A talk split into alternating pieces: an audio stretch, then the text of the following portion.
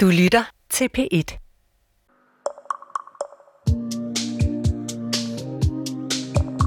Jeg tager jo kun en fyr med hjem og introducerer ham for mor, hvis det er, der er et ægteskab På vej. på vej. Ja. Det, er jo, det kan jeg jo bare allerede nu, når jeg siger her, så kan jeg jo egentlig godt se, se tilbage, hvorfor så mange af mine parforhold Nej, går galt. men, Men... men hvad er det, der går galt der? Du lytter til Forbudte Møder. En række samtaler om, hvad der sker, når minoritetskvinder og etnisk danske mænd dater hinanden. Om alt det, der er svært eller forbudt at tale om, på tværs af køn og etnicitet.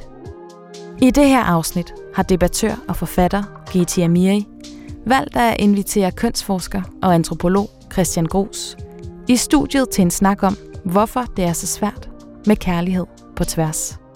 Helt ærligt, så er jeg let ved at miste håbet omkring, at det er muligt for mig at få det til at lykkes med en sød dansk mand. Fordi jeg efterhånden har prøvet så mange gange at date på tværs af kulturer. Men øh, det er lidt som om, at det altid går lidt galt.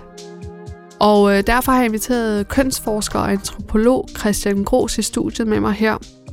Christian og jeg, vi kender os hinanden. Vi er faktisk venner. Og jeg ved, at han har datet kvinder af en etnisk herkomst. Han ved, at jeg har datet pæredanske mænd. Han er forsker. Han har personlig erfaring. Og måske kan han hjælpe mig med at blive lidt klogere på, hvorfor det er så svært at date på tværs af kulturer. Den næste time handler om, hvem der skal betale regningen, hvad der bliver forventet i soveværelset, og om der er håb for kærligheden, trods alt. Hej Christian. hej.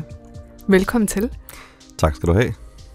Jeg har tænkt lidt på, om vi skulle sådan lege lidt, at øh, du og jeg, vi havde sådan for nyligt mødt hinanden til en fælles ven eller venindes fest. For du og jeg, vi har jo rigtig mange fælles venner, og vi Ja. kender jo faktisk også hinanden privat. Øhm, så lad os nu sige, at øh, du og jeg, vi havde mødt hinanden til en fest, og det hele havde bare klikket, og vi synes vi var gensidigt søde og rare og tiltrukket af hinanden, og så skulle vi øh, mødes igen efter den her fest. Vi har skrevet lidt sammen. Du har skrevet til mig. Måske. Har du skrevet til mig, eller har jeg skrevet til dig? Hvordan ville det foregå egentlig? Jeg har skrevet til dig. Du har skrevet til mig. Altså det, du spørger om, det er, hvis, hvis jeg nu vil invitere dig ud, Ja, hvad vil det så... ja hvordan, Hvordan vil vil det så så, ja, hvordan vil det så Ja. øh, opstå? Hvad Altså hvis, hvis nu ikke jeg... Øh, jeg vil lige sige, hvis ikke jeg kendte dig så godt. det er en dårlig start. Men, men det, det... Nej, jeg vil sige det sådan her, ikke? Øh, jeg vil jo... Jeg vil jo selvfølgelig prøve at lære dig bedre at kende.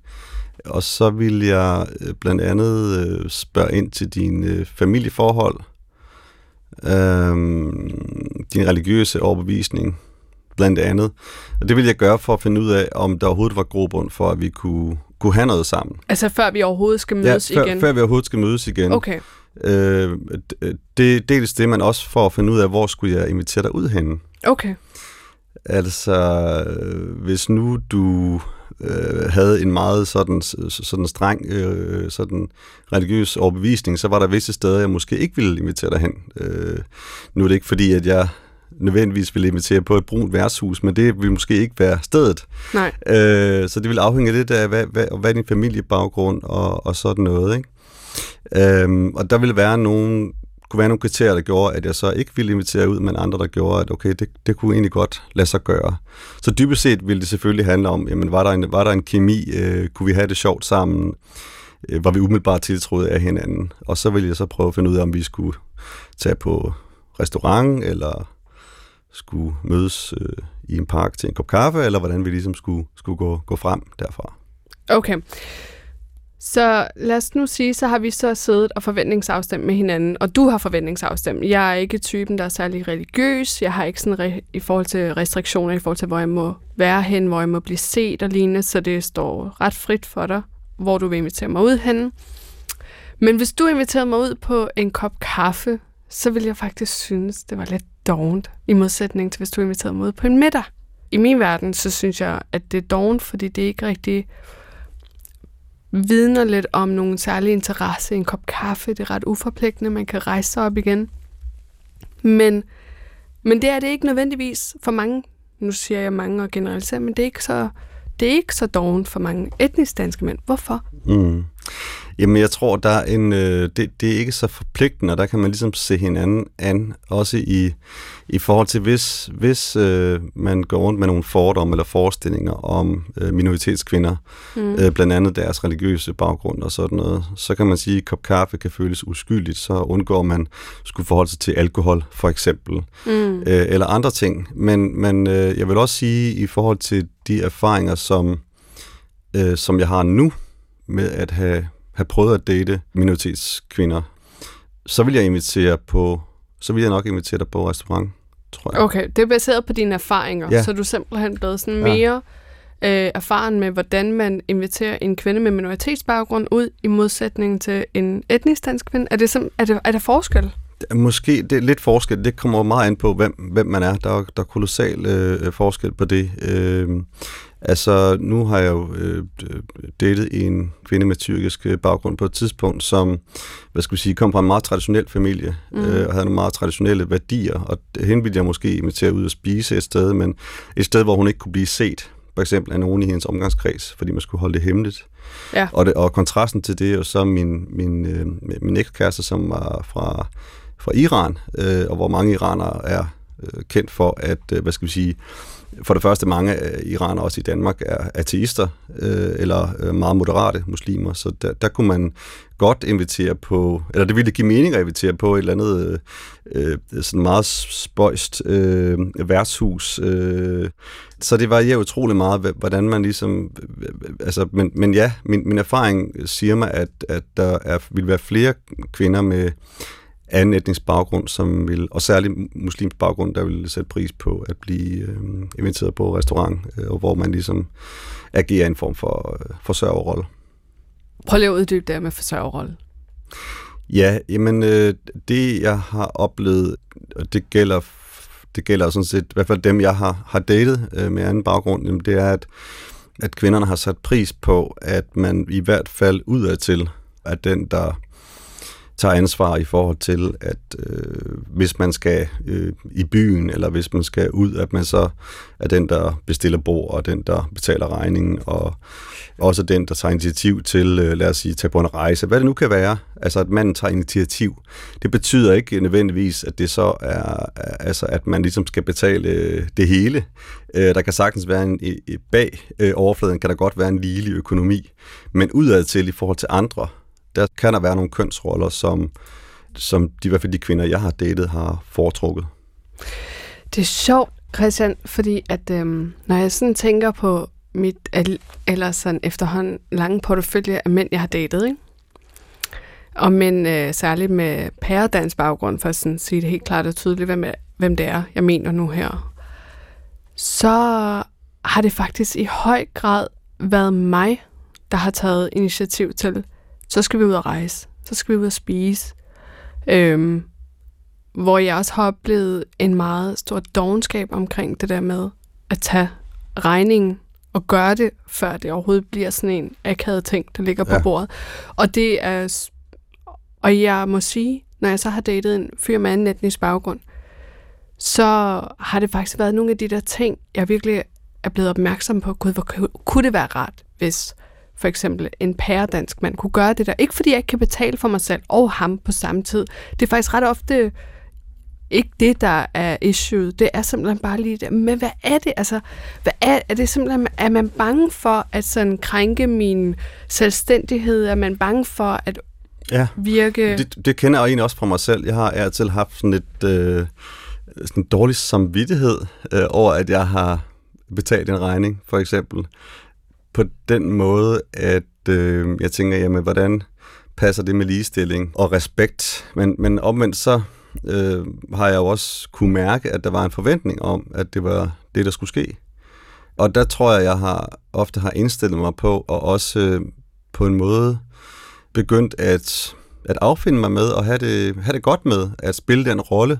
For det er på en måde også en rolle, man spiller, ikke? når man mm. går ud, og man er den, der giver det ene eller det andet, eller sørger for at arrangere, øh, hvad der skal ske, hvor man Men skal giver hen. Og, ja. giver det også en følelse af at være sådan, det er dig, der giver, og det er dig, der sådan... Altså, jeg tror, ja, det er en ja, følelse, som flere mænd gerne vil dyrke, men er måske bange for at dyrke? Jeg tror, der, jeg tror, der er en del mænd, der savner måske at, at kunne, kunne dyrke det, om ikke andet i en form for fantasiverden. Ja. Fordi, fordi mænd er jo godt klar over, de fleste mænd i hvert fald, at vi lever i et, et ligestillet samfund, og de idealer, så dem skal vi følge øh, og, og bakke op om på alle mulige måder men så i det private kan de få lov at spille rollen måske. Så vi taler videre om lidt øh, teaterstykke udad til, hvor man ligesom kan spille de der konservative kønsroller, men indad til, der er det faktisk øh, ret ligestillet. Det er det ligesom øh, sociologen Erwin Goffman, han taler om frontstage og backstage. Præcis. Ikke? Hvor, øh, så, så backstage, der kan man ligesom godt øh, holde sig til det, det, det, det meget øh, ligestillede i virkeligheden, øh, og fordele ansvar øh, i forhold til børn og, og, og husholdning, men udadtil kunne det være, kunne man, kan du godt, kunne du godt tænke dig, at der ligesom er lidt dynamik? Ja. Eller det kender jeg godt for mig selv, men, men at der men er sådan jo, en form det... for mere, mere sådan uh, frontstage, kan man godt uh, spille et teater, hvor man, uh, hvor man leger lidt med nogle mere klassiske kønsroller. Og der kan være nogle mænd, som finder det interessant at date uh, kvinder med anden etnisk baggrund, fordi de ved, at der kan de få lov at spille den rolle det, må sige, det var ikke mit, øh, mit primære motiv overhovedet, men, men jeg endte der i nogle situationer, og så, ja, så tror jeg netop, at jeg affundet mig, har affundet mig med det som en, altså næsten et form for rollespil. Altså mm. ikke, at jeg ikke har sådan nyt det at være i det, men, men hvor jeg sådan har tænkt, jamen okay, det er sådan, vi gør, men, men, men øh, sådan helt grundlæggende går jeg jo ind for ligestilling, og øh, altså folk skal dele øh, regningerne osv., ikke? Jeg tror, det handler om, øh, om de forestillinger, vi har om hinanden øh, og forventninger. Derfor er det jo nok i virkeligheden bare rigtig vigtigt, at hvis man dater på tværs, at man ret hurtigt har en samtale om, øh, hvad det er, man, man ønsker og forventer. Altså, hvad er, det, hvad er det, du forventer af mig? Hvad kan du, hvordan kan du godt tænke dig, at tingene skulle være? Ja. Øh, så meget som muligt. Ja. Det tror jeg er en rigtig god idé, for der kan jo opstå misforståelser. Ikke? Så manden han betaler ikke, øh, fordi han vil undgå at støde dig, mens du i virkeligheden øh, håber på, at han gør det, og godt kunne tænke dig det der øh, spil, kan man sige, kønsspil. Ikke? Mm. Øh, det, det, er jo, det er jo frygteligt, hvis det er, at det beror på en misforståelse.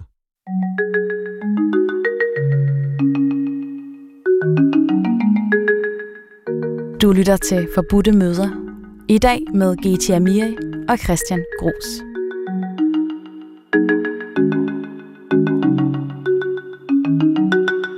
Nu siger du at tale, altså kommunikation, det er simpelthen det, der er nøgleordet ja. i at undgå de her misforståelser, der kan opstå, når man dater på tværs af kultur, og når kærligheden opstår på tværs af kultur. Men noget, jeg for eksempel sådan ofte har tænkt over, det er, okay, når nu det er blevet hverdag, og det er lever på steg, og det er robrød, og det er fuldstændig hamsterhjul samliv, er det der, hvor de der kulturforskelle for alvor begynder at, at ud, komme til udtryk, eller er det igen bare mig, der har valgt forkert? Fordi jeg, jeg har sådan en teori baseret på min egen kærlighedserfaringer på tværs af kultur, det er, at lige så snart det bliver sådan normal og hverdag, så de her danske mænd, jeg har været sammen med, ikke? som i starten synes det var så spændende, at jeg havde mere familiesamvær end Mette, for eksempel. Og øh, ja, og min familie på godt og ondt fylder mere.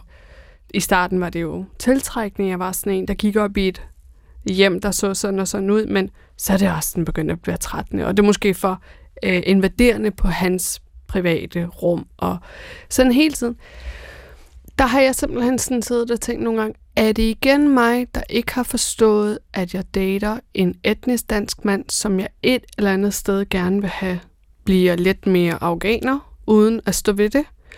Altså det vil sige, er det mig, der vil blæse og have mel i munden? Eller er det ganske enkelt de her mænd, jeg har datet, som ikke har forstået, de trods alt dater en kvinde med afghanske rødder? Jeg ved ikke, om man kan mm. sige det enten eller. Ja. Jeg tror jo lidt, det er mig. Jeg tror lidt, altså hånd på hjertet, og det er en helt så ærlig selverkendelse. Jeg tror at nok, jeg lider lidt af det, der hedder, at jeg vil blæse og have mel i munden. Ja. Jeg vil have min personlige frihed, og, mm. og der skal i hvert fald ikke være en mand, der fortæller mig, hvordan jeg skal leve, og hvor, hvordan jeg skal gå klædt og alt muligt. De ting, som jeg normalt sådan, tager afstand fra, hvor, altså tage afstand fra afghanske mænd på baggrund af? Ja, altså du vil, du vil gerne, øh, du kan godt tænke dig en mand, som på den ene side giver dig de, øh, de friheder, Ja. øh, du gerne vil have, og så samtidig vil du også gerne have en mand, der kan være sådan et øh, klassisk mand i en eller anden forstand. På, Ja. på, nogle, på nogle måder, som, som giver mening for dig. Ikke? Øh, Også en, der kan være sådan lidt, du ved, en, altså nu, nu siger jeg noget, og så... så er jeg til at sætte dig på plads. Er det sådan noget? Ja, og ved du hvad, det er ja, simpelthen så selvudlæggende. Ja, ja. Men Nej, det men- er lidt men- det der med, ja, fordi, ja. for som jeg siger til min Ja. søstre ret ofte, jeg tror, mit problem bunder i, at jeg vil faktisk bare gerne have en mand, der kan sige til mig, Geti, flet næbet. Mm. Du kan gå ud og have alle de holdninger, du kan være lærer, du kan være dit og datten, og ja, du kan hele tiden være i kontrol. Men slap af, læn dig tilbage. Du behøves ikke hele tiden at have ret. Det er ikke hele tiden dig, der bare... Det savner jeg. Altså, Det mener jeg virkelig. Jeg savner simpelthen en, der kan sige, jeg vil lige ved at sige, kend din plads, GT. Men ja. et lidt, men der, der kan jeg bare mærke, det er ikke muligt. Øh, jamen, det, der, det kan også være, at du kigger lidt, du måske leder de forkerte steder efter looking for love in all the wrong places. Altså i forhold til, at, at øhm, udbart vil, vil jeg tænke, at hvis man sådan leder meget i sådan, øh, kan man sige, klassisk venstreorienteret øh, kultur, elite kredse, så, så ville man måske ikke finde en mand, der var tilbøjelig til at påtage sig den, den rolle netop at bede dig om at øh, flette øh, næbet. Men ved du hvad, jeg har Øh, også så- datet så- mænd på højrefløjen, og Ja. mænd, som har været i det private erhvervsliv, og har været sådan rigtig, Okay, ja. øh, sådan nogle rigtig, altså alt, alt, jeg har datet dem alle sammen efterhånden, altså nu sidder jeg virkelig og næsten, nogen vil sige, at hold da op, Gese, hvor har du haft travlt, men Nå, ved du hvad, Jeg har været hele men jeg synes, ikke, jeg synes ikke, du, du beder om for meget altså i, i forhold til det. Jeg tænker, at hvis man som, hvis man som altså hvid dansk mand går ind i, i sådan et, et blandet forhold, øh, det kommer selvfølgelig utrolig meget på, hvem kvinden er, men, men så må man øh, jo indstille sig på at skulle... Øh, altså være fleksibel i forhold til de forske- sådan veksle mellem forskellige kønsroller i virkeligheden undervejs. Hele tiden øh, også være indstillet på, at der er, at man godt kan på den ene side jo øh, være eftergivende, eller hvad skal vi sige, give så så meget plads og frihed, men samtidig også spille en anden rolle, øh, hvor man, øh, man sætter grænser. men tror du, de Øh, så mænd, så, det, så det, det, det, det tænker jeg, der er absolut muligt, men det kræver selvfølgelig, at, de, at, at mændene forbereder sig på at gå ind i det her forhold. Altså har tænkt det igennem, fornemmer, hvor den kvinde er. Det nytter jo ikke noget, hvis øh, de tænker, at det, det skal nok gå det hele, og du ved, vi... Øh, kærlighed overvinder alt. Altså jeg tror, man er nødt til at forberede sig på netop, hvad, hvordan man kan agere i forskellige... Øh, altså ud og ind af forskellige kønsroller i virkeligheden. tror du, det har noget at gøre med, at de mænd, for eksempel nu personligt, som jeg har datet, har været lidt ramt af det, man kalder for ørkenfeber, mm. og Mhm. netop ikke sådan tænkt over, okay, hvordan er det så på den anden side af den her ørkenfeber? Ja. Hvad er det nu ørkenfeber, hvis du skal forklare det sådan helt sådan, øh, Jamen, som jeg har- antropologiske altså, briller? øh, jeg er også selv blevet spurgt en gang, om jeg har fået ørkenfeber. Hvad hedder det? Øh, det forstås jo som en, en sådan øh, stormbrus til forelskelse i, øh, hvad kan man sige, ørkenprinsessen. Den, øh, den brune kvinde, ofte tænkt fra, fra Mellemøsten eller fra et øh, muslimsk land, hvor der er en hel del sådan mystik og magi involveret, måske også hentet eller inspireret af Tusinder i nats eventyr og, og lignende. Der var også nogen, der vil mene, der ligger nogle racistiske elementer i det. Det kommer land på, hvordan man, man anskuer det, men i hvert fald øh, altså øh, den her voldsomme forelskelse i en bestemt type kvinde fra, fra Mellemøsten. Så altså sådan, den her ørkenfeber, kan den netop gøre, at man ikke tænker over de langvarige følger af at netop forelske sig på tværs? Fordi det jo lidt det, nogle gange jeg har siddet og tænkt over, hvor jeg tænkt, okay Marker, Ja. hvorfor kommer mm. det bag på dig, at jeg sidder og snakker om bryllup Ja. 6-9 måneder efter? Altså forstået på den måde, at det gerne skal gå den retning. Hvorfor kommer det bag på dig? Men det er som om, at de har været så ramt af ørkenfeberen, de har slet ikke kunnet se det. Altså, Ja. ja, det hele er så, så spændende. Det er det jo ofte, når folk bliver forelsket også, men, men der er en idé om, at det næsten er altså uopnåeligt. Det er næsten måske for godt til at være sandt. Tænk, at vi kan sammen på tværs mm. af alle de her øh, udfordringer. Har du været Så- ramt af ørkenfeber, Christian? Nu tror jeg ikke, jeg vil kalde det ørkenfeber. Øh, jeg vil sige, at jeg har været øh, fascineret af, af forskel. Øh, og det tænker jeg også er, er noget, som kan være fint at snakke om, for der, der er nogen, der har en idé om, at hvis man finder sammen med øh, en kvinde med anden etnisk baggrund, så er det udelukkende, fordi man eksotiserer eller erotiserer det fremmede eller den brune kvinde. Øh, det er sådan en typisk fordom eller kritik, der kan være. Og det, der vil jeg gerne stille mig kritisk over for det at sige, jamen, øh, nok er jeg en hvid mand, øh, og øh, at der findes af mulige forestillinger ude i verden. Men der er altså også noget, der hedder at blive fascineret af eller tiltrukket af forskel. Hvad enten den forskel øh, har at gøre med, med, med folks erfaringer, social baggrund, øh, etnisk baggrund, hudfarve, hvad i verden du, du nu vil, så tror jeg, at, at forskel er noget, som kan tiltrække.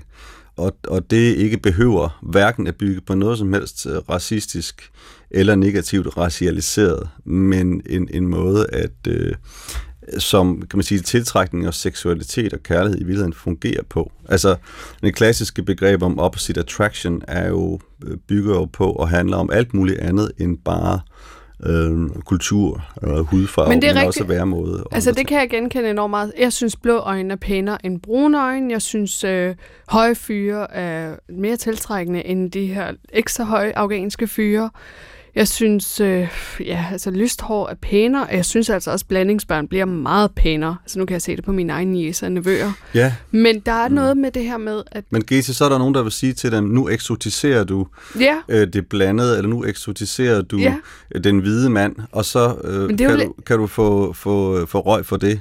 Ikke? Ja, og det, og det tror jeg faktisk, jeg får mindre røg for, end du gør, fordi du er en hvid mand og jeg er en brun kvinde. Men hvis vi ligesom vender det om, hvad, øh, hvad, GT, hvad ser du egentlig i hvide danske mænd? Hvad er det, du synes, der er interessant? Altså, det, for det første er det tiltrækning, ikke? hvad jeg er tiltrukket af. Det andet er jo, at jeg skal ikke sidde med en... Det, det er i hvert fald antagelsen. Det er ikke altid, det passer sådan. Men det er, at jeg skal ikke sidde og diskutere med ham om, hvad for noget tøj jeg skal have på. Øh, hvem jeg skal være venner med. Hvor jeg skal gå i byen. Skal jeg gå ud i byen? Kan drikke mig pløre fuld med vennerne, eller til firmafrokost? Det er min, min personlige frihed, så at sige. Ikke? Mm. Altså det her med, at jeg bestemmer over min egen krop, og jeg bestemmer over mit eget liv, det kommer på ingen måder til diskussion med en etnisk dansk fyr, altså en pæredansk fyr, fordi han ja, igennem den her sådan, øh, ligestillingskamp, vi har haft herhjemme, altså det er meget mere tabuiseret for ham, at kontrollere, hvad for noget tøj jeg går mm. med. Så det er det, jeg startede med at sige. Det er ikke altid sådan, det er, fordi jeg synes godt nok også, at jeg har mødt mange danske mænd, som har vist sig at være langt mere konservative. Men det er jo det, så, så, så det er jo virkelig en stereotyp, ja. du, taler om her. Ja. En stereotyp om danske mand som værende ja. øh, åben og frisindet og ja. ikke kontrollerende osv. Men i virkeligheden så er der faktisk også... Helt vildt. Altså det her med min øh, seksuelle partner. Øh, jeg, øh, jeg har det sådan... Øh, jeg møder ret ofte danske mænd, som har en forestilling om, at jeg er en øh, meget, meget ærbar, anstændig kvinde, som kun har haft et par stykker af seksuelle partner. Og det er ret vildt, fordi så når jeg sådan bryder lidt den der fantasi eller illusion, og siger, nej, men jeg har faktisk haft flere seksuelle partner, og ikke nødvendigvis kun dem, jeg har været kærester med, men faktisk også dem, som jeg nu engang har mødt en sjov aften ude i byen og gået hjem med, og dagen efter har man sagt, farvel og tak, at have det godt. Altså et indgangsknald, som vi kalder det for, ikke? Meget uschammerende, men mm. det er vildt. Altså der har jeg jo oplevet danske mænd være sådan helt, altså det, det er kommet meget bag på dem, og det har næsten ødelagt lidt deres image af mig i deres øjne. Ja, men er det, er det, er det så fordi, der oplever du det der, man kalder sådan luder Madonna, øh, den der dikotomi, som, som er, at den, at den er et problem i ja. forhold til dit, dit forhold til danske mænd? Ja, fordi at så snart det er en rolle, ikke også, så har jeg ikke noget problem med det. Jeg har ikke et problem. Altså, jeg har ikke et problem med, at han forestiller sig, at jeg er sådan, ligesom jeg ikke har noget, altså han heller ikke bør have noget problem med, at jeg forestiller mig, at han er frisindet og ikke har nogen som helst indsigelse omkring min påklædning og mine sociale vaner.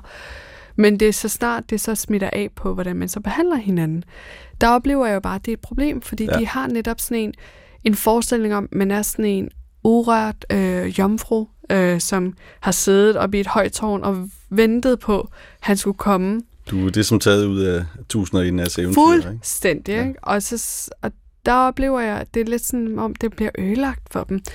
Og, og jeg ved egentlig ikke, hvad det bunder i, fordi nogle gange så tænker jeg, er det specifikt noget, der opstår, fordi de møder en kvinde af en anden etnisk herkomst og en anden kulturel ophav, hvor at den der lille indre dæmon på en eller anden måde kan blive sluppet fri? Eller er de også sådan for et, over for etnisk danske kvinder? Altså, mm. synes de også, at øh, Tina, som de kan møde, også er for altså promiskuøs, hvis hun har... Altså, fordi det er det, jeg møder. Men der ved, har jeg måske mm. der har jeg en antagelse om, at overfor sådan som mig, så forventer de bare mere, at jeg... Det er kyskhed. Ja. Jamen, det tror jeg, du har ret i. At der er det sådan en antagelse, og så skal du også leve op til det. Det er ret vildt, fordi den sidste fyr, jeg datede, ikke? det viste sig jo faktisk, at det var meget sådan, det forholdt sig, at jo mere uopnåelig jeg var, jo mere sådan, jeg afviste ham, og jo mere jeg egentlig krævede af ham, at der skulle virkelig noget seriøst på bordet, før jeg overhovedet ville overveje så meget som at lukke ham ind i mit soveværelse, altså bare fysisk til stede, jo mere spændende var jeg. Og lige så snart jeg sænkede paraderne, lige så snart jeg sådan var okay, men jeg har da også en seksuel drift, jeg har da også lyster, øh, jeg, jeg kan da også godt mærke, at morinerne, altså alt muligt, mm. bum, ja. så døde den. Og det oplever jeg øh, også mange af mine veninder fortæller om, at de er netop meget sådan i starten, så de er sindssygt spændende, og de, de her fyre, altså de sender roser, de er, sådan, de er helt op at køre, ikke? Så lige snart mine veninder netop viser sig at være dødelige mennesker med begær og drifter, og faktisk også kunne tage ejerskab over de her drifter og lade sig blive, hvad skal man sige, styret af dem, som man også skal kunne, så, så, så er det ikke spændende. Og der synes jeg bare, at det mener jeg virkelig, at det, jeg, jeg ved godt, det er lidt tavligt at sige det, men jeg håber jo næsten lidt, at det er også sådan etnisk danske kvinder oplever det, men det tror jeg netop ikke. Jeg tror, at en dansk mand er meget mere eftergivende og accepterende ja. overfor øh, eksempelvis Mettes seksuelle fortid end min, fordi der er jo en forestilling om, at jeg har været enormt kysk. Jamen, det er det. Men, og det er ja. bare noget bullshit for at sige det, som det er. Ja. Altså, fordi... Men har du også oplevet øh, omvendt, at der er nogle mænd, der har haft sådan nogle særlige forventninger til, til din seksualitet? Altså, ja. at du ligesom skulle være mere... Du ved, der kan være den her eksotisering af den brune kvindes seksualitet, at man ligesom er mere vild, eller varmblodet, eller utæmmet, eller ved du hvad, hvad det er. Jeg har mere oplevet den i eller, form... Eller, eller det modsatte måske. Jeg har mere oplevet den sådan i form af, at jeg netop er jo en, man skal passe meget på, og man skal oplære, ah, ja. og man skal... Bly, blyviol. Ja, den anden, ja. ja, den anden. Mm. Hvor jeg har ikke oplevet den sådan... Øh, jeg ved ikke, om det er sådan øh, specifikt egne af verden, man tænker varmblodet kvinder og vilde i sengen. Jo. Men for sådan en afghansk kvinde, og det billede, man har afghanske kvinder generelt, ikke? Øh, sådan, så er det mere sådan en, Ja, en, man skal lære op. Altså, og jeg har, jo, jeg har jo simpelthen... En, der er gemt bag, bag burkanen. Præcis, ja, ja, præcis. Ikke? Og ved du hvad, jeg har simpelthen oplevet øh, nogle mænd, jeg har datet, som har jo været helt sådan nærmest chokeret over, at jeg har faktisk godt kunne finde ud af at tage styring. Ikke at jeg altid vil det, og faktisk så synes jeg, at den del af de der kønsroller kan jeg også godt lide. Jeg kan godt lide at være, at være sammen med en, som også i sengen kan finde ud af at være den dominerende.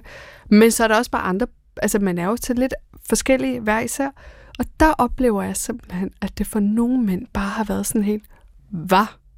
Ikke? Altså det har sådan været en, et chok, som de har næsten, som har sådan givet dem rejsningsproblemer, og hvor jeg bare var sådan, hvad havde du vidderligt forestillet dig? Ikke?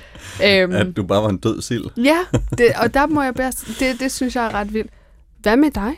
Altså, hvad oplever du, måske helt specifikt fra kvinder, eller af kvinder med en etnisk baggrund, af forventninger og fordomme omkring dig og din seksualitet? Ja, altså nu, nu tror jeg ikke kun det, fordi jeg er en hvid dansk mand, at de har de... Øh, eller det, det, var, det var da ikke sådan, at alle kvinder har haft samme forestillinger i forhold til mig.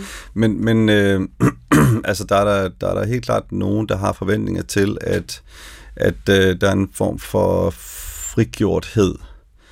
Øh, altså man ligesom må lidt mere, men, men det er jo også, gener, man kan sige, generelle øh, stereotyp om, om, om dansk øh, kultur er jo noget, der handler om frisind, ikke? og at man kan prøve alt muligt af øh, seksuelt. Øh, det kan være sådan forskellige fetischer, folk, folk har, ikke? Øh, det kan være, at øh, dominans spiller alt muligt, som person enten har måske nogle gange holdt tilbage med eller skammet sig over i, i, i forhold til de øh, kærlighedsrelationer, de har haft internt mm. øh, i, i, i det miljø, de kommer fra.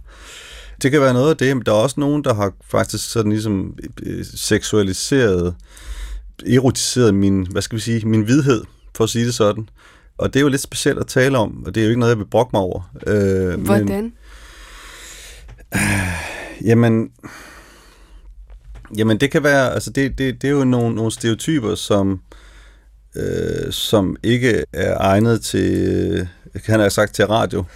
øh, Jamen, er det stereotyper om, omkring øh, Det kan hvordan? være forestilling om, det kan være, det kan være nogle stereotyper om, øh, eller, eller forestillinger om nogle, nogle fantasier eller spil, der har at gøre med, med dominans. Altså, hvad enten det handler om at dominere den, den hvide mand, eller det handler om den hvide mands dominans af den brune. Øh, med den slags øh, sådan ting, som er lidt mere, øh, som er kontroversielle, og, og jo selvfølgelig i vil fremstå meget politisk ukorrekt, hvis man kan sige det sådan. Men, men, men omvendt, når, når, hvis, den her, hvis de her fantasier kommer fra en minoritetskvinde, øh, hvordan reagerer man så? Og jeg, jeg har oplevet, jeg har kendt andre mænd, der har øh, oplevet det samme, og de har haft det enormt dårligt over det, eller har følt, at øh, at, det, at de kunne ikke spille den rolle, øh, fordi det var simpelthen for apart et eller andet sted, ikke? og de fik, de fik simpelthen, de skammede sig og fik dårlig samvittighed over. Så hvis for eksempel de har været den dominerende, Ja. Så har hvis, de simpelthen skammet sig over. De har simpelthen skammet sig Fordi meget. det har været så meget øh, grænseoverskridende for dem, at skulle indtage den rolle så ja. demonstrativt i sengen. Lige præcis, ja. Okay. Så det har præget forholdet, hvis det er noget, der har, har været et ønske den anden, den anden vej rundt. Og det her det er jo ikke for at sammenligne med, hvordan for eksempel brune kvinder bliver erotiseret og seksualiseret, fordi det er et problem, at der kan være mange sådan danske mænd, der har nogle særlige erotiske forestillinger, som er, er helt ude af hampen og meget upassende i øvrigt. Ikke, øh, ikke mindst når det går ud over minoritetskvinder. Så, så det, det kan ikke sammenlignes, for der er et, et andet strukturelt forhold i det. Øh, men derfor kan det stadig godt øh, forekomme. Men det er ret interessant, ja. fordi det har jeg aldrig hørt nogen hvide mænd tale om, eller fortælle mig. Og nu hvor jeg sidder og tænker over det, så, det så bliver jeg lidt bekymret. Forbudt. Jeg bliver altså lidt bekymret for, om jeg har været grænseoverskridende over for nogle tidligere kærester og seksuelle partner. Men det mener jeg virkelig, fordi jeg sidder og tænker, sådan har jeg jo aldrig tænkt over det. Oh. Jeg har jo aldrig tænkt over, at jeg rent faktisk kræver noget af en partner, som måske er fuldstændig apart for ham, som du selv siger. Ja. Gud, ej, undskyld til alle tidligere seksuelle partnere, jeg har, jeg har været grænseoverskridende overfor. Men jeg sidder virkelig og jeg bliver sådan helt bekymret for, hvad fanden jeg har foretaget mig. Uha, jeg vil gerne undskylde her i æderen for det, når jeg har gjort det.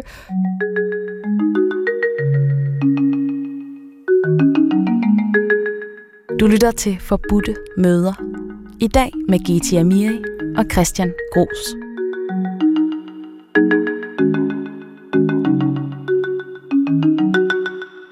Så spoler vi seks måneder frem. Ikke? Der vil jeg nok være et sted, og det har både noget at gøre med mit ophav, men også den, jeg sådan er blevet, som øh, mit ophav øh, nu har formet mig, at efter seks måneder, så er man nok der, hvor man begynder at tale om, hvad er det egentlig, vi er på vej hen til. Det ved jeg rigtig mange af mine veninder med anden etnisk baggrund, også veluddannede, stærke kvinder med ben i næsen og det hele, de er også sådan, fordi det der med at se tingene an, og der kan snilt gå, gå et par år, det, kan, det forstår vi slet ikke, at dans, etnisk dansker gør. Men Gete, det er jo fordi, du gerne vil giftes, ikke? Ja, det vil jeg, og, det, og ved du hvad? Det er ikke kun specielt. Nu vil jeg rigtig, rigtig gerne giftes. Jeg har, jeg har sådan meget... Jeg, det, jeg, jeg, jeg, jeg er ikke så meget omkring det med at få børn, men det med at giftes. Men det er generelt bare, ægteskabet fylder bare en del i vores datingforståelse, altså når jeg siger vores og kvinder med en etnisk baggrund, selvom vi faktisk har brudt øh, barriere som øh, uddannelse eller mangel på det, så er det stadig noget, der er vigtigt. hvad, men hvad så, hvad sker der efter seks måneder? Så siger jeg, Christian, vi skal lige snakke lidt om, at øh, vi skal møde min mor. Og men, men jeg tager jo kun en fyr med hjem og introducerer ham for mor, hvis det er, der er et ægteskab På vej. på vej. Det, er jo, det kan jeg jo bare allerede nu, når jeg siger her, så kan jeg jo egentlig godt se, se tilbage, hvorfor så mange af mine parforhold Nej, går galt. men, Men... hvad er det, der går galt der? Jeg, altså, jeg forstår det jo egentlig ikke, fordi jeg er jo meget klar i mailet omkring, hvad jeg vil med et parforhold. Jeg ser det gerne gå hen imod, at man bliver gift. mm, Hvorfor ja. er det så alligevel, det virker så intimiderende for etnisk, altså søde, Jamen, det... rare danske mænd? det er jo typisk måske også for, øh, også et typisk blandt andet også et storbyfænomen, ikke? At, at folk venter og venter og venter. Øh, de venter med at få børn, de venter med at blive gift, nogen bliver aldrig gift, ikke? Øh, det hele bliver forsinket. Så det er hele tiden den datingkultur, vi, vi lever i, blandt andet her i København. Så jeg tror, det har noget med det at gøre. Men jeg vil sige, at for mit eget vedkommende, så øh, hvis du inviterede mig hjem til at møde din mor, så ville jeg have luret øh, Lunden. Altså, at der, der var noget øh, under opsejling, ikke? Og det var ikke bare noget, du gjorde, sådan lige gjorde. Øhm, Det ved du på baggrund af dine erfaringer med at have datet kvinder en etnisk baggrund? Ja, Okay, faktisk. okay. Så det er simpelthen erfaringen her, der fortæller dig, at når man tager nogen med hjem til forældrene, Ja, og det, men det får mig også til at tænke, at i forhold til det her interkulturelt dating, eller hvad vi skal kalde det, at Mm. så, så, hvor jeg jo synes, det er vigtigt, at folk øh, bliver kærester og gift på tværs på mange måder, så, øh, så, så tror jeg da ikke, man skal give op, fordi at man ligesom prøvede det en gang, så gik det ikke. Netop fordi man, man er nødt til at, at lære fra gang til gang, mm. kan man sige. Altså, det er okay at prøve flere gange. Fordi ja. man, man lærer jo noget af, hvad det er, der, hvad for nogle misforståelser, der kan være, og hvad betyder det her? Hvad betyder det, når jeg bliver inviteret hjem til familien og så videre, ikke? Men Gesi, hvorfor er det egentlig så vigtigt for dig at, øh, at blive gift? Jeg tror, det har noget at gøre med, at netop fordi vi lever i et samfund og en samtid, hvor alt er sådan op og vende i luften hele tiden. Altså man kan tage hele tiden nye vurderinger af sit liv. Man kan tage karriereskift, man kan tage par, foretage partnerskift, man kan foretage, ja, gået, man kan finde ud af, at man er til et andet køn, eller man kan finde ud af, at man selv er et andet køn. Altså alt er stofrit. Så har jeg en naiv forestilling, det vil jeg gerne medgive, om at hvis man trods alt er gift, så har man den lidt stærkere lim sammen i sit parforhold, som gør, man ikke måske er så tilbøjelig til at gå fra hinanden. Men det er måske også en projektion, jeg gør over på min partner, fordi jeg netop har sådan meget med, når tingene bliver svære, så stikker jeg hovedet ned i jorden, så laver jeg et strus, og så stikker jeg af fra det hele. Ikke? Og der har jeg her sådan en teori om, at hvis nu jeg bliver gift, så er jeg måske ikke så så har jeg ikke så nemt ved at stikke af fra det, eller forlade det menneske, som jeg elsker, men som jeg alligevel synes er svær at skulle leve sammen med. Og jeg må sige, Christian, jeg er faktisk ikke så optimistisk på vegne af kærlighed på tværs af kultur, som du er. Du er alligevel, altså, jeg kan næsten fornemme allerede nu, du er meget mere optimistisk, end jeg er. Men øh, jeg har sådan med årene, ligesom du, hele Mm. tiden har forsøgt at gøre dig erfaringer med at øh, date kvinder af en etnisk baggrund, så selvom det ikke går den ene gang, så forsøger du det Ja. igen. Ikke fordi det er kvinder af en etnisk herkomst, men du er åben over for muligheden for, at det kan være en kvinde med Ja, en etnisk Men baggrund. ved du, det er også fordi, jeg, jeg kigger også omkring mig og ser, øh, ser nogle, nogle parforhold. Øh, folk, der er gift på, på tværs af etnicitet og kultur, kan se, at det fungerer. Øh, der er mange tilfælde, hvor det fungerer, men, men min egen lille teori omkring det, også i forhold til, til, til mig selv, det er, at jeg tror for nogle danske mænds vedkommende, så det her med at tage det spring, så at sige, at blive kæreste med eller gift med en, en minoritetskvinde, altså at, at de måske ubevidst eller bevidst føler en særlig forpligtelse, når de gør det. Baseret på, det kan være baseret på fordomme, det kan også være baseret på realiteter. Men i hvert fald, hvad det er, hendes familie forventer, hvad det er, hun forventer, en idé om et konservativt, mere konservativt forhold, ikke forstået på den måde, at han skal være øh, dominerende over for hende, men mere på den måde, at man ikke sådan lige bliver skilt igen. Altså, det her det er et stort spring, man tager, hvor der kan være en idé om, at i den danske, sådan generelle hvide danske kultur, der bliver man ligesom gift og skilt, sådan som man har lyst, og skifter partner ud hele tiden, og i løbet af et langt liv, ikke? Ja. Mens der kan være en idé, så på den måde kan, man, kan, kan det jo rent faktisk være sådan, at der er nogle af de her, lad os sige, fordomme måske også, som kan have en positiv indvirkning på øh, det engagement, øh, langtidsengagement, som nogle mænd ligger i de forhold. Også at, at i nogle af de her forhold bliver de ikke skilt lige så hurtigt. Altså de, der er en større tålmodighed Ja, men i forhold kunne til det? at løse problemerne. Det kan også være i, for, i forhold til, hvis der er utroskab. Men, men nej, så på den måde er jeg ikke helt så pessimistisk. Altså jeg tror, der er nogle, nogle, nogle, nogle rum øh, for øh, nogle længere, for længerevarende forhold på tværs. Men Christian, hvis nu jeg tog dig med hjem til min mor, og jeg introducerede dig for mor, og øh, inden længe, så skulle der finde snak om øh, bryllup. Uha. Fordi, ja uha, og fordi at inden længe, så bliver det bare en kendt sag i hele familien og i det nære omgangskreds, øh, kreds, i den nære omgangskreds og miljø, at du og jeg, vi er kærester. Så vil jeg også sige, hvis man er der, så går man altså heller ikke fra hinanden.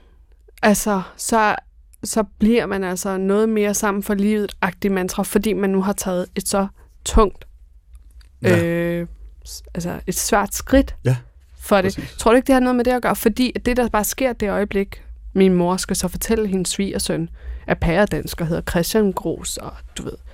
Jamen, så sker der bare det, at øh, alle står klar til at sige, Nå, hun har taget sig en dansker, det kommer ikke til at fungere. Ej, han er kristen, han er måske ateist. Ej. Ja. Han, er, han, er, han forstår ikke, hvad familie betyder. Han kommer aldrig til at falde til ro eller i hak med familien Mm. og de får børn, og de kommer til at være snothammerne forvirret om deres identitet, og så videre, og så videre. Det betyder så også bare, at der hviler et pres på mig, altså for Ja. at få det her forhold til at fungere jo. Er det ikke, Mhm. tror du ikke også, det er det, der gør, at de her parforhold, som du taler om, hvor det er på tværs, Jo, at de har måske en lidt mere sådan men når først, vi, vi, når først vi er blevet gift, Ja. så vil de vel ikke modarbejde, så vil de vel øh, ikke sige, nu skal I også blive skilt, for han er dansk. Nej, men Altså- det, vil være en, øh, det vil være en ting, man har forventet fra dag et af, så hvis det sker, Mm. For eksempel fordi man vokser fra hinanden, eller fordi at der er noget utroskab, der er utilgiveligt, eller hvad der end kan være. Ja. Ikke? Så er det lidt mere sådan, nå, det sagde man jo. Og det er jo også det, der gør det jo svært netop, at øh, få lov at øh, have sit parforhold, som er på tværs af kultur og så videre, lidt i fred, fordi Mm. mm. der er hele tiden nogens mening, der spørger og larmer lidt i baggrunden. Jamen, der skal jo være en opbakning fra familien, Ja. øh, og, og hvis ikke der, der, der er det, kan det godt være svært. Ikke? Øh, men, men igen, der kigger jeg rundt på nogle af mine, mine venner og ser på de blandede par, der er, og øh, der er altså øh, øh, for nogens vedkommende, i hvert fald hvor den ene del af, af familien, øh, det kan være minoritetskvindens familie, der er mindre øh, positiv over for det, og så alligevel øh, får man det til at fungere. Okay, men det der er med det så i minoritetsmiljøet og i mit afghanske miljø, så lad os nu øh, sige, at du og jeg, vi bliver forlovet, og så er der lige noget tid til, vi skal gifte, så jeg tager det med til den, et øh, større officielt arrangement. Det kan være måske det, øh, det afghanske persiske nytår, for eksempel, ikke? Altså, Ja. hvor afghanerne mødes på tværs og fester sammen. Det vil jeg gerne. Det skal jeg. Men ved du hvad? Du, øh, jeg vil simpelthen, jeg vil så blive netop den, der har solgt ud. Jeg har taget en dansk mand. Jeg vil blive kigget på som hende, der har lidt solgt ud af sit fædreland ved at blive gift hmm. eller være sammen med en. Altså jeg tror, mit ægteskab vil nogle mænd aldrig blive opfattet som et ægteskab. Det vil altid blive opfattet som netop det der slave om herreforholdagtigt. Lidt ligesom racialiseringen øh, øh, teoretikere sidder og siger, ja. der er. Så selvom du og jeg, Christian, vi er gift, og vi har været gift i 30 år, vi har fået børn, og vi har fået børnebørn, og vi har, vi har, vi har fandme vist, okay, du ved, det var kærlighed, og det var helt ægte, ægte kærlighed, og det var også evne til at leve sammen på tværs af kultur, så, så er du stadig danskeren, og jeg er hende, der valgte en dansker. Og øh, jeg bliver aldrig helt, du ved, accepteret for mit ægteskab af nogen i det afghanske miljø. Ikke alle. Forhåbentlig med tiden færre og færre vil have så stor skepsis, men det er der. Fordi at det er let som om, jeg bliver jo aldrig god nok til en dansker. Det er det, der er i det her. Det er jo, hvor, Hvem, hvem tænker det? Jamen det tænker man inde i miljøet. Det tænker man inde i minoritetsmiljøerne. At på et eller andet Okay. okay. tidspunkt, så vil du søge hen imod en dansker, en ligesindet. Akkurat som man siger, at på et eller andet tidspunkt, så vil jeg også finde sammen med en afghaner, fordi det kan jeg bedst med. Giver det mening? Mm, ja. Men, men Mm, ja. hvad, hvad tænker du på? Altså, om, om, er der en forventning om, at du altså, ja, i sidste ende vil, vil vælge en af dine egne, så at sige? Altså, at, at det altid vil gå galt med, hvis du vil være sammen med en dansk mand? Ja, og ved du hvad? Det gør sgu lidt, øh, det gør faktisk ondt lidt at erkende det. Men, Mm. men jo, og det er det, der er så vildt, ikke Christian? Fordi at, øh, lad os nu sige, jeg havde dig med hjemme. Du er en veluddannet mand. Du har en lang øh, række af titler. Du, er sådan, du har øh, på alle mulige måder stabiliseret. Altså, jeg mener jo faktisk, på papir er du helt perfekt. Nu er vi bare venner. Nu tror jeg også, lytteren sidder her og tænker, at jeg sidder og være fri til dig. Men, øhm, men altså, Ja. der er jo, på alle mulige måder er du jo et godt catch. Og, og sådan, der er jo ikke noget. Men alligevel vil mit ophavsmiljø, min, min mor, hvis mening alligevel påvirker mig, det gør det jo nu engang, øhm, så vil min mor alligevel foretrække en afghaner. Også selvom han var lavere uddannet end dig, og han Mm. var dårligere sådan stabiliseret omkring sit liv og etableret, Ja. ja. og måske havde lidt nogle andre vaner, som jeg vil synes var langt mere kritiske end... Øh, Altså, hvordan, hvordan kan det være? Jamen, jeg tror, det har noget at gøre med, det er, hvad, hvad det er, der er genkendeligt. Altså, hvad det er, der er sådan trygt. Fordi fra, mit mors, fra min mors perspektiv, hvis jeg skal sætte mig i hendes sko, så er det jo også det her med, hvad hun kan sådan tillade sig så at kræve af den her svigersøn i fremtiden. Og det er jo der, hvor jeg er sådan meget... Når jeg møder en dansk fyr, så siger jeg, at min mor, hun fylder en stor del af mit liv i den forstand, jeg tager mig af hende. Jeg hjælper hende med diverse ting. Og på et eller andet tidspunkt, så skal jeg tage mig meget mere af hende, og det ligger lidt til den, det forhold, jeg har med min mor. Hvor at jeg har oplevet, at lige ørkenfeber-stadiet, så er det noget, der er enormt eksotisk spændende. Mm. Men sådan som ørkenfeberen raser af, og du ved, kropstemperaturen bliver normal, og hverdagen indtræffer, så be- bliver det opfattet som værende en, en, en, ja, en, en byrde, som ikke var egentlig så ønsket. Og det er det, min mor frygter. Og det er også derfor, hun siger, at jeg vil hellere have en afghansk svigersøn, som jeg ved øh, ikke vil øh, tøve med at være der for mig, end jeg vil have en øh, pærdansk, højt uddannet, vel, altså alt muligt picture perfect øh, svigersøn, som jeg alligevel måske vil på et eller andet tidspunkt føle mig som en byrde for. Og det er jo fordi, hvad der implicit ligger i kulturen. Mm. Fordi man er da også en byrde for sin afghanske svigersøn. Han har bare ikke mulighed for at sige fra, fordi det er så kollektivistisk. Men det findes jo også i nogle øh, øh, altså kan man sige, etnisk danske familier, at, øh, at forældrene eller familien i det hele taget er, er skeptiske over for, at, øh, at den her øh, hvide øh, søn eller datter kommer hjem med en, en med anden etnisk baggrund. Altså, handler der, det om er religion, også... eller handler det om kultur? Jamen, der, vil, der, der har jeg da selv oplevet, at der kan være fordom om, at øh, for eksempel, for eksempel personens religion, og det er jo så i, i mit tilfælde, tilfælde på trods af, at det var en person, der, der dybest set var ateist, altså en iraner, der var øh, ateist, og, øh, og så alligevel var der nogle idéer om, ah, men er hun ikke lidt muslimsk? Kan det nu passe? Det vil sige, at det uanset hvordan og hvorledes, så vil der være nogle, stadigvæk nogle fordomme om enten, at der er noget kulturelt eller noget andet, der ikke fungerer. Det kommer ikke til at fungere i det lange løb, vil, vil tesen være. Øh, det er der mange, der vil tænke. Og det, det tror jeg er en af de helt store udfordringer, vi står overfor i forhold til de her blandede forhold, at der er så stor en skepsis øh, fra begge sider. Ja. Altså kan man sige, både fra minoritetsmiljøer, men også majoritetsmiljøer, der ikke er gode nok eller velvillige nok i forhold til at bakke op om, at det lykkes. Men hvor, er det ikke spøjst, Christian? Vi har haft indvandring fra ikke-vestlige lande, som man nu siger, i hvad? 40-50 år? Det, jeg tror, du ved mere sådan specifikt, hvor længe vi har haft det, end jeg gør. Hmm.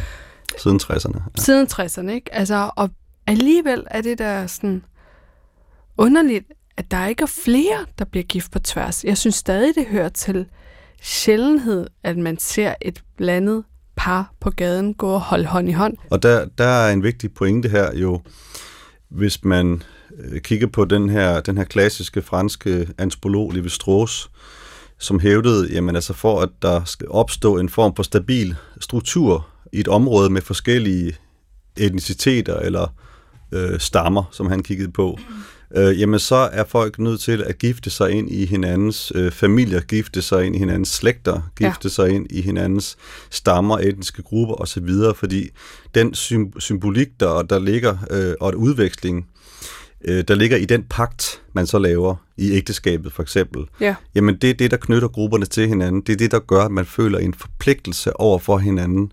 Altså, hvis man nu i langt højere grad, end det sker i dag, har blandede ægteskaber, ja. så vil der, kunne der i hvert fald med tiden ske det, at forpligtelsen over for på den ene side, hvis vi siger bredt set, den danske øh, majoritet og de danske familier, eller omvendt over for øh, familier med indvandrerbaggrund, at forpligtelsen ville være større, forstået på den måde også, at tendensen til konflikt måske ville minimeres. Det er jo et svagt håb, men der er i hvert fald nogle teorier her omkring sociale øh, forpligtelser og udvekslinger, øh, som man godt kan bruge som inspiration for et mere, kan man sige, velintegreret, velfungerende samfund, hvor grupper kan leve i fred med hinanden. Det lyder jo netop som det helt ideelle, ikke også? Fordi at altså det er jo logik, men pro- pro- problemet er bare, at jeg ser sådan, jeg ser jo lidt, og igen baseret på mine erfaringer, øh, og det er ikke nogen forskningsbaseret viden, men jeg ser jo, at de her meget veluddannede kvinder med anden etnisk baggrund på de videregående uddannelser, på campus og efterfølgende, de vælger simpelthen ikke Mads, Thomas, Anders.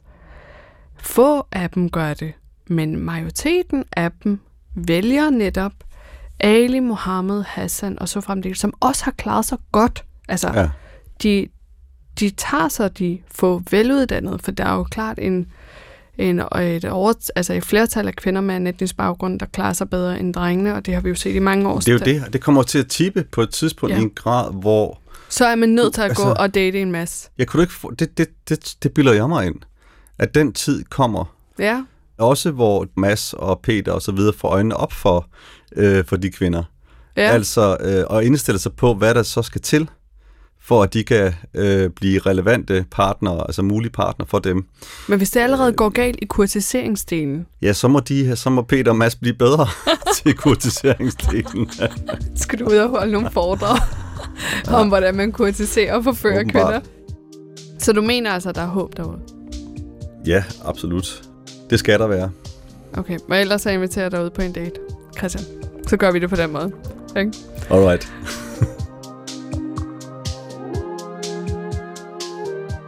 nu har Christian lige gået, og nu har jeg siddet med ham den sidste times tid. og jeg må sige, at jeg sidder lidt... Øh, jeg sidder faktisk lidt målløst tilbage. Øh, både fordi, at jeg er lidt chokeret over, hvad jeg måske nogle gange har gjort, som har været sindssygt grænseoverskridende for de mænd, jeg har været sammen med. Men øh, jeg sidder også en hel del klogere på, hvad det er, der måske går galt.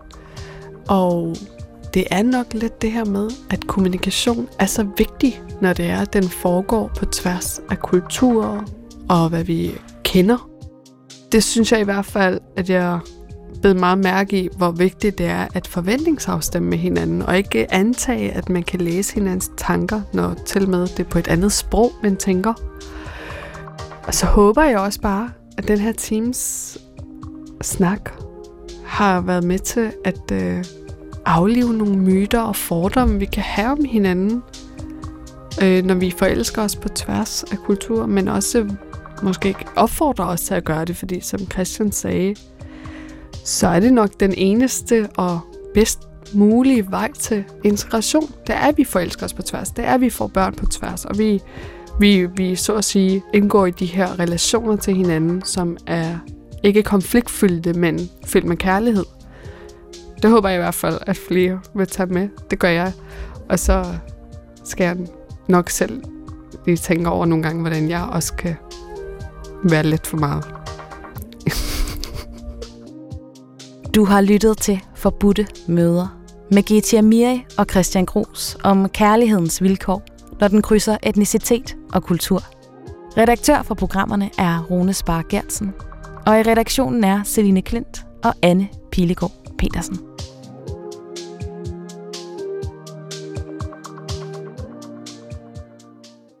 Du kan høre flere P1-podcasts i DR's radio-app. Det giver mening.